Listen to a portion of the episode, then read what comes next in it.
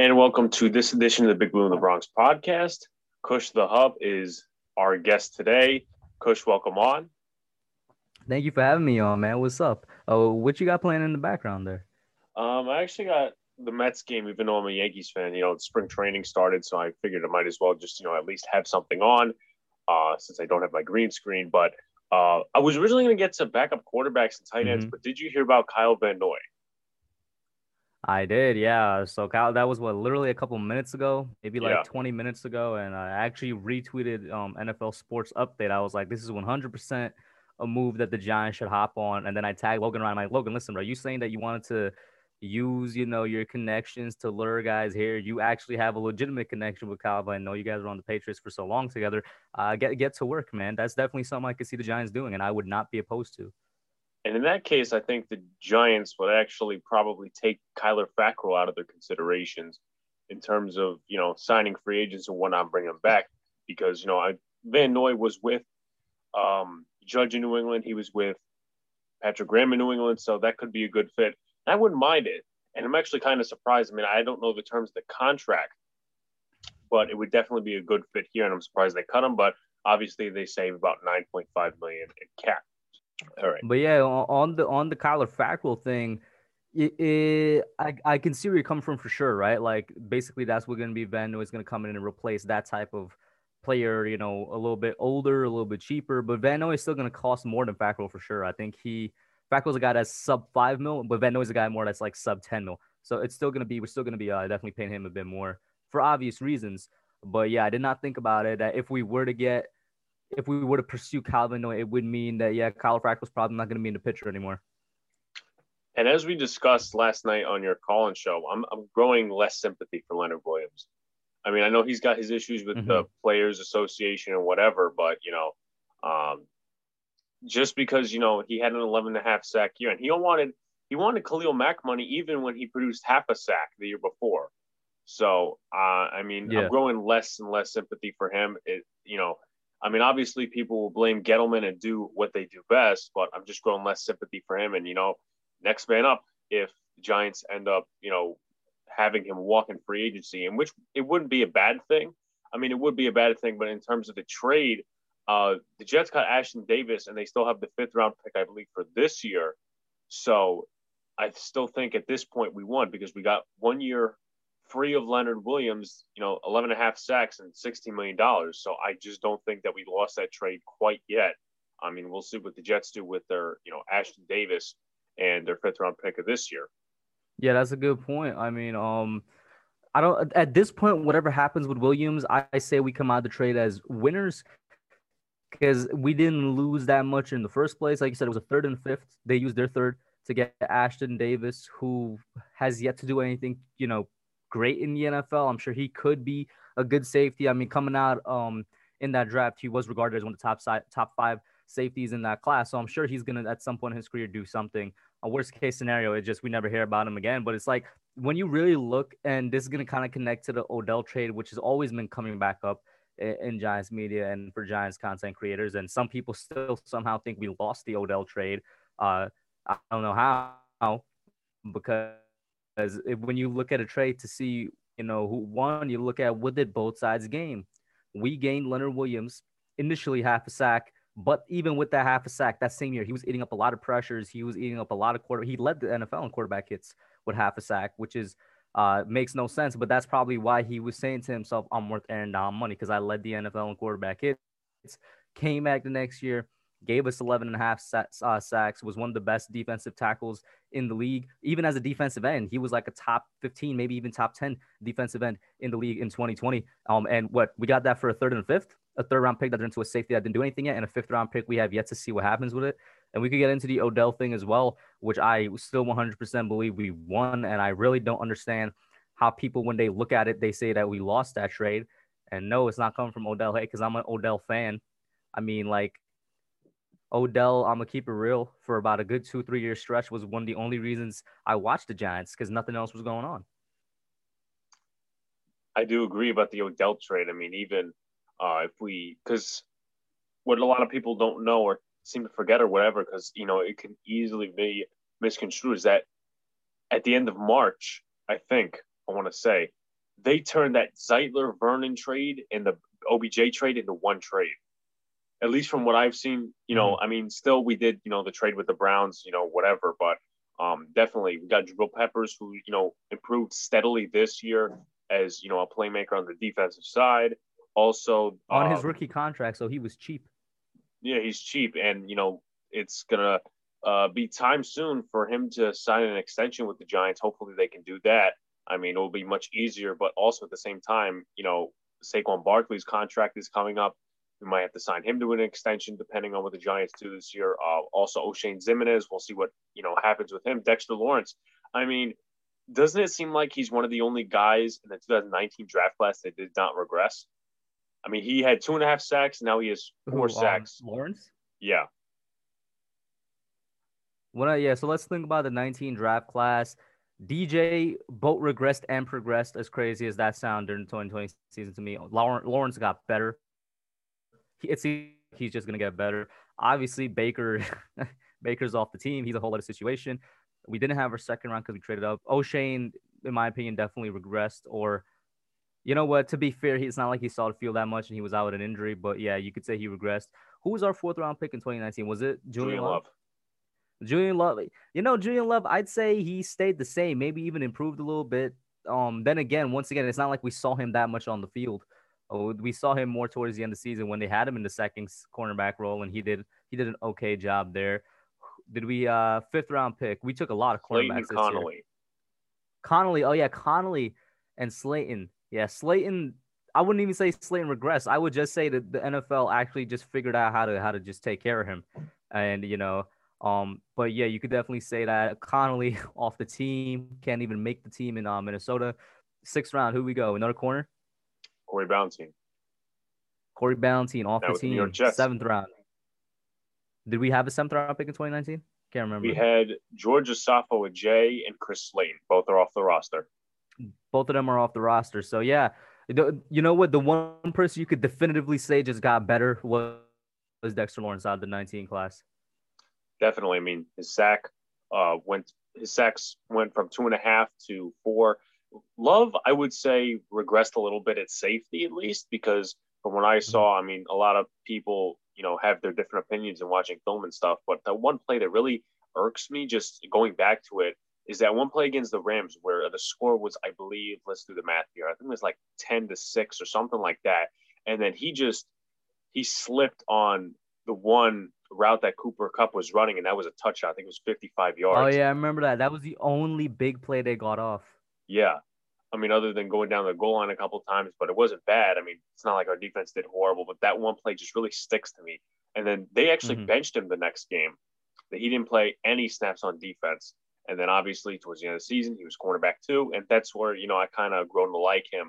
I mean, I'm a Notre Dame fan, so I would know, but obviously, you know, that could make I, I would say the decision a little bit tougher for the Giants in terms of uh, cornerback picking. Is he a fit? Is he not a fit? Does Graham like him? Does he not like him? Um, definitely. So let's go into backup quarterback options. I know your favorite is Tyrod Taylor. At least I saw from your video, or at least a little bit of it. Uh, explain mm-hmm. why. So Tyrod is my favorite because my the three things I'm looking for for the Giants backup quarterback position specifically, because with any backup QB position, you're usually looking for two things. Can they come in and just take care of the offense in the absence of the starter? Um, and can they um can they be a reliable guy? Basically, you know that they're not going to get injured and whatnot, right? The third thing for the Giants, for me, is can he still teach Daniel Jones something a little bit? Um, and you know what? I'm gonna add this in there, so make it four things. Is he a threat to DJ? Right. So at this point in Tyrod's career, he's three out of the four, 100%. I know he could come in and still take care of this offense if DJ goes down. I know that he's really not going to get injured because he's not going to see field. And the reason I bring that up is because people are saying Alex Smith to the Giants as a backup QB. I'm like, why would we want a more injury prone guy as our backup? It doesn't make sense. No. Um, and I know for sure, I know for sure that uh, when the world was the third thing I listed? Oh yeah, he could teach Daniel Jones something. I don't know why I blanked on that. Well, he can teach Daniel Jones, even though I am of the group that says not all the DJ's turnovers were his fault. The fact of the matter remains, he had a lot of turnover worthy throws in the 2020 season. No matter which way you slice it, dude had a lot of throws that could have been intercepted and that were intercepted. The one thing about Tyrod Taylor that stands out to me is that he does not turn over the football. He's not necessarily conservative, but he just keeps the ball safe. I mean, he's one of the only quarterbacks in the past like five years in, in of the past five years NFL history that as a starter threw one interception in an entire season. The guy doesn't turn over the football. His interception rate on his career, I believe, is like below 3% or something crazy like that. He just knows how to keep the ball safe and make the safe play, make the decision that's not going to cost the team the cost the team anything directly.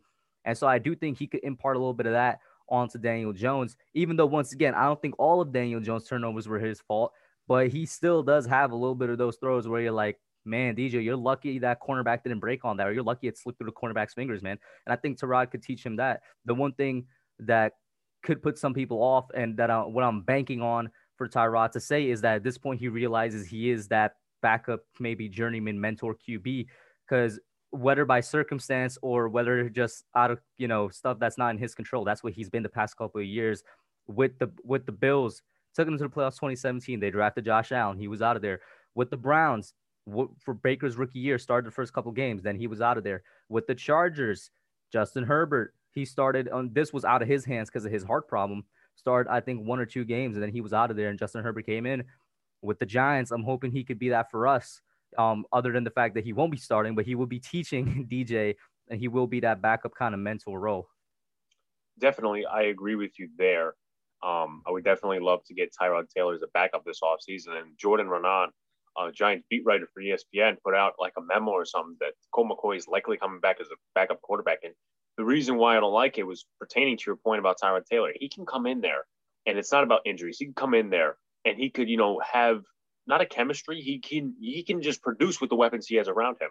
Like, I mean, we saw in the Browns game last year a couple of mm-hmm. times they went downfield with Colt McCoy, which seemed a little odd. I mean, I know you had a different offensive coordinator because Garrett had COVID, but at the same time, you know, McCoy is not going to be the guy you throw in there and he's going to, you know, go with all your weapons. You can't produce. Now, I get it, you know, different game plans for different QBs with Daniel Jones and, you know, Colt McCoy. But Colt McCoy, even in the Seahawks game, they ran the, the football a lot. It was, he only had one passing mm-hmm. touchdown. That was on a uh, running back pass to Alfred Morris.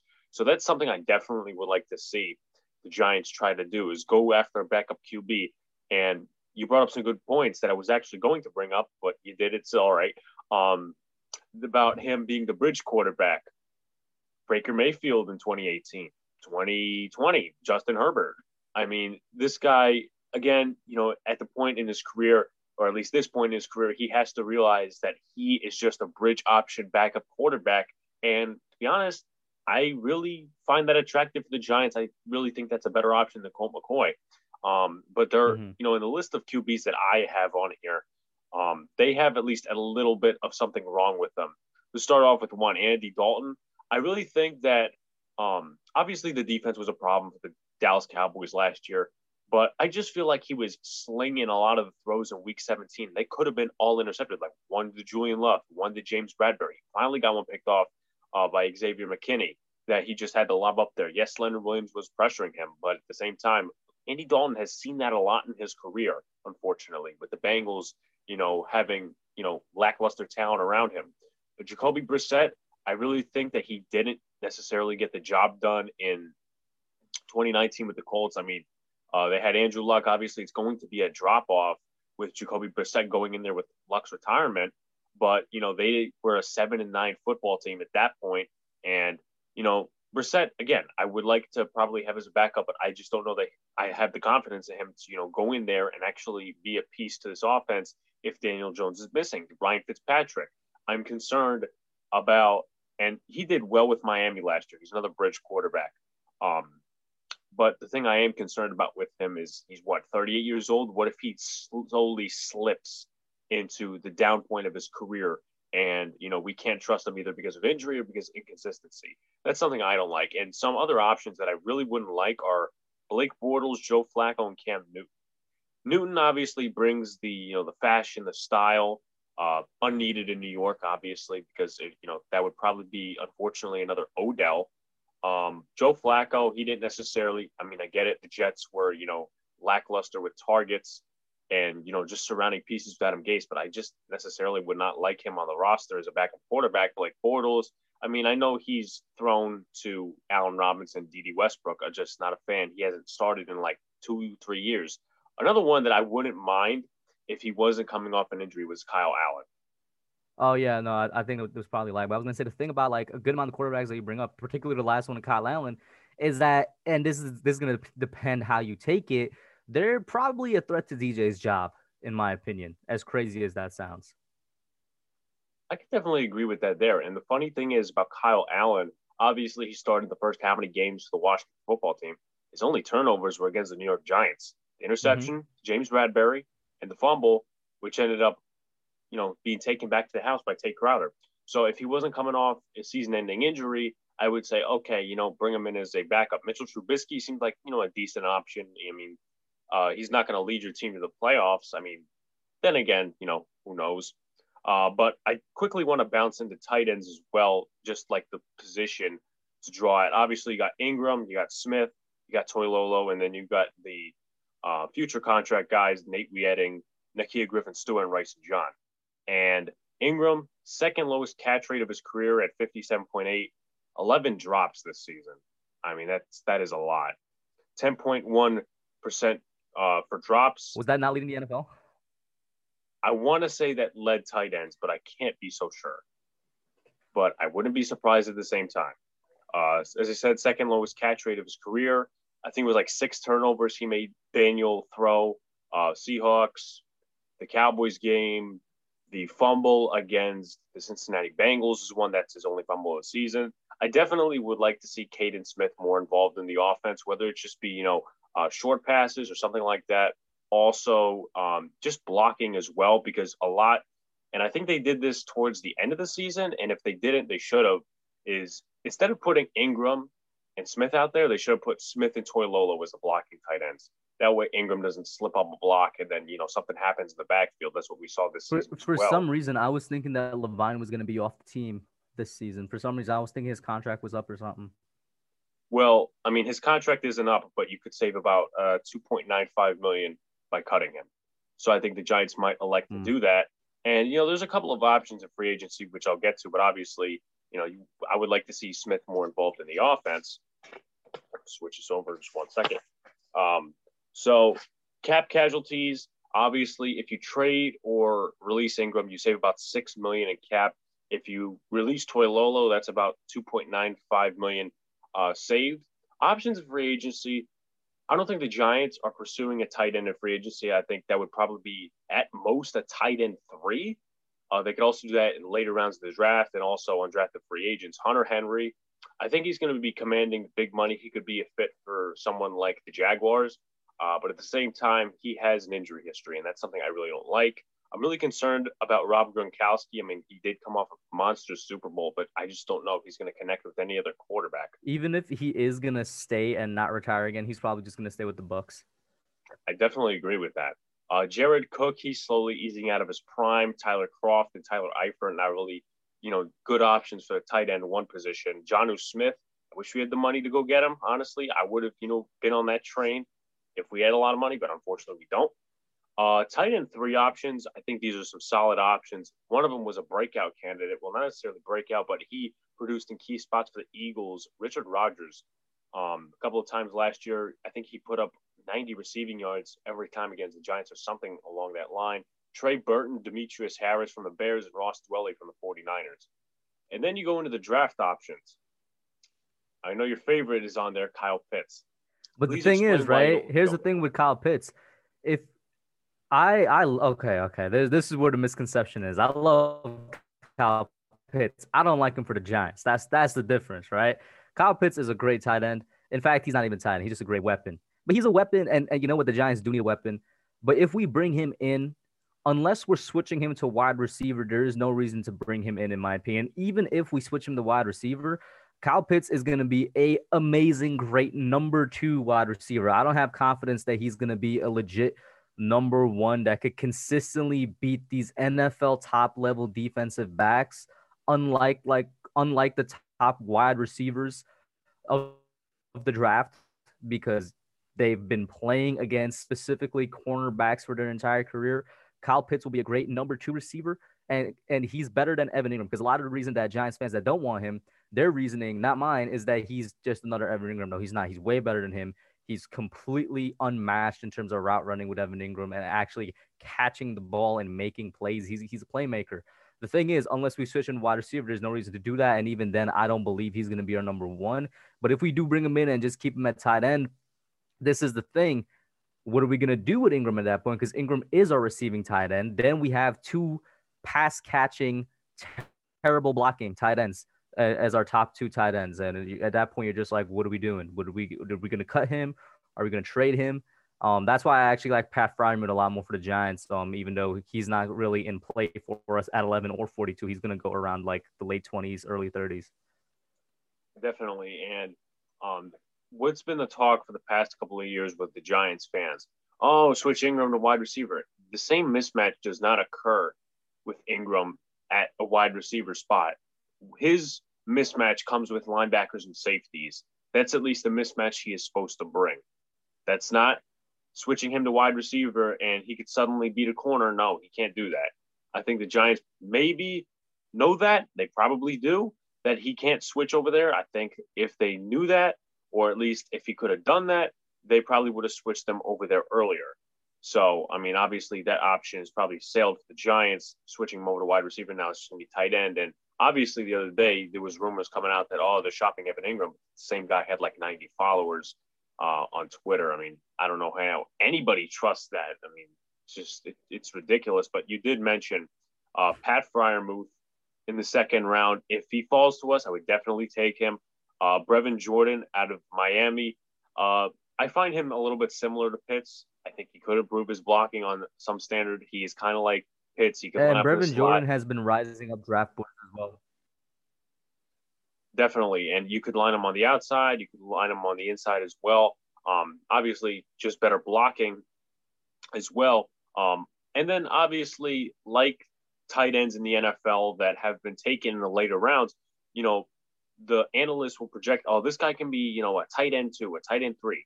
Uh, nonsense because George Kittle and all those other tight ends selected in the later rounds. If anything, and I've said this how many times, this draft class for the New York Giants, the 2020 draft class, should have been a lesson that Giants fans learned. First round is one of many rounds. You could take somebody in the third, the fourth, the fifth, and they can work. That you just have to work at them. I mean, they may be projects, but hell, Shane Lemieux could be turning into a Pro Bowler one day. I don't know. Um, but the thing is, what do you do with? I'll tell you who the, the guy that we took in the mid rounds that could definitely has the potential to be somebody great is Tae Crowder. So you bring up a great point there. And I will say, what you brought with George Kittle and whatnot, that's another reason that I forgot to mention. People love to to talk about positional value, but for some reason forget it when it comes to Kyle Pitts. You don't take a tight end 11th overall. We've seen it the past two or three drafts with guys like Hockenson and um Fant and they're good tight ends in their own right, but they're definitely not worth where they were taking. I think Noah Fant was taking eighth overall or something crazy like that, or was that Hockenson? One out of them. They're not worth that pick. They're good tight ends. You go back and ask the teams if they take them, you know, later on, they'd probably say yeah, because tight end is a position just like running back that you could find later on. Absolutely, and especially in the Giants' case, when you're talking about running back, you know they'll probably be doing some searching. Um, apparently, according to the same memo, Jordan Raanan thinks that they're going to bring back Gallman. It just has to be the right price. And then how many times we got to talk about it? Is he going to be wanting more money from a team that wants to put him in the starter role or in a rotational role, maybe somewhere in like New England? James White is an option for the Giants. I know Raanan listed that in his memo. I mean, that wouldn't be a bad option as a second running back or a third running back. I would still would like them to draft somebody in the later rounds, like Elijah Mitchell or something like that. I love um, Elijah Mitchell in the late rounds, especially familiarity. So the big question is whether the Giants select Pitts or somewhere else, or I don't know. Um, what do you do with Evan Engram? And if you want to trade him, where do you trade him? Do you trade him before the draft? Do you trade him during free agency? Do you trade him during the draft for picks? Do you trade him after the draft? What would you do? I want to trade him anytime up until the draft. I don't want to finish the draft and come out of draft night with Evan Engram still on the roster if the Giants are shopping him in this scenario, right? So that would be during free agency, before the draft, during the draft. Um, that would be the time period that I'm looking to trade him if there's anybody genuinely interested. The teams that I'm looking at, anybody, bro, anybody that wants Evan Engram, come over here, call up the, the GM's phone. Let me hear your price. If for some reason you want him, teams you're looking at that probably need tight end. The most famous one is the Bills because they're actually probably going to get a tight end, uh, specifically maybe Freiermuth in the first round. Um, that's that's a position they could use, and Engram would actually be good over there because he won't be forced to be the number one target. He'll be behind Diggs. He'll be behind. I can't believe I'm saying this. Cole Beasley. Like he'll be he'll be less pressured. Um, and it seems like that's what's getting onto his mind right now. But what what other teams need tight ends that are slipping Jaguars. my mind right now? Maybe the Saints Cardinals. need a tight end. Yeah, yeah, Jaguars. That's a good one. Um, but yeah, you think about the Saints, maybe they're gonna cut a lot of people. Maybe Jared Cook is gone. Maybe they need a tight end. There, there's a couple teams out there that could come knocking. Yeah, definitely some of those teams, and you know, I mean, some teams will end up giving up picks if they're rebuilding. I mean, let's see. Uh, Jaguars, they'll need some weapons. Tyler Eifert's going to be cut. Well, he's actually going to be a free agent, I believe, this offseason. So maybe they give up picks. I mean, I know they probably have a lot and they're in a rebuild. So obviously, you know, the number one pick and all that stuff. But definitely, I would trade him to a tight end needy team to get whatever I can get and then take somebody like Ruth. And my plan for that is, uh, and obviously, if the Giants end up just not finding a trade partner and releasing Evan Engram, you're going to obviously have those, you know, people out there. Oh, we got him for nothing. At the same time, they don't know what's going on inside the building if the Giants even found a trade partner. But at the same time, you save six million dollars in cap, which would be, you know, really, I would say, a good job if Gettleman did that because you know he's off your roster and maybe you could go out and draft, and then maybe they could kind of, you know, uh, trick another team uh, into thinking, oh, they're going to select Kyle Pitts, and the Giants actually take a corner and I don't know, maybe it's just like one of those draft things, uh, draft, I would say situations, but it would be interesting definitely that way. My plan would be drafting Freiermuth or Jordan in round two, trading Engram during free agency. If you can't find a partner, obviously cut him and save the eight million to nine million along with Toilolo, and then find a tight end three in free agency or the back end of the draft. Because I mean, tight end three is you know it's still a key position, but at the same time, you know, you could just find tight end threes off the free agent market. You know, sign them one year, cut them the next. But two tight ends matter, especially when uh, you're in Jason Garrett's offense and you're especially run heavy, especially run heavy. So um, hopefully during this offseason, Evan Engram is not a giant anymore. If he is, then I wouldn't be surprised because him and Judge surprisingly like each other. Yeah, that's that's a surprise for sure. And and the way that I would go with the Evan Engram situation, and this is just because I'm thinking about the money, is that I would actually keep him because it's not too big of a cap hit, and I would keep him, but I would cut Levine Toilolo because he has not produced as our blocking tight end at all. Toilolo has not been the guy for us. Honestly, our best blocking tight end this year was probably Kaden Smith. And Kaden Smith was just on here because he was a good receiving tight end. Um, you know, that's why people were saying, "Hey, yo, is he is he a potential replacement for Evan Engram? But Toilolo did not fulfill the job he was brought in here to do. So I would probably cut him. I'd keep Engram, just let him play out the fifth year option that we for some reason gave him last year. And you know, when he finishes the fifth year option, he's done. That's it. You know, just let him go. Definitely, and also an option I forgot to bring up, but it also could be possible. Um, trading him at the deadline in October. What teams will take him there? What teams are on the you know the uh, the step to possibly making a playoff run, they need an extra receiver. They could trade um, for Evan Engram, give up a couple of picks. We take that into the draft and we do something with it because I think maybe at that time the Giants would be almost ready to compete at least in you know 2022. But we'll see. We'll definitely see uh, about that. Uh, that is pretty much the end of the Big Blue in the Bronx podcast, or at least this episode. Uh, Kush, thanks for coming on. You guys can check him out at the Hub on YouTube. He does call-in shows every Tuesday night. He's also on the Young Guns podcast with Kid Blue. I think it's every Wednesday. You said? Yeah. Every Wednesday. It um, is indeed every Wednesday. Yeah. Also, I made an announcement on YouTube that I am starting another podcast every Monday uh, with my brother and my friend Sean. We're going to be talking a bunch of sports. It's also going to be a barrel of laughs as well. Kush, thanks for coming on. Uh, talk to you soon. Obviously, probably try to call in tonight. And thank you guys for watching. Thank you guys for tuning into the channel. And we'll see you on Friday. Chris, thanks for coming on. Peace.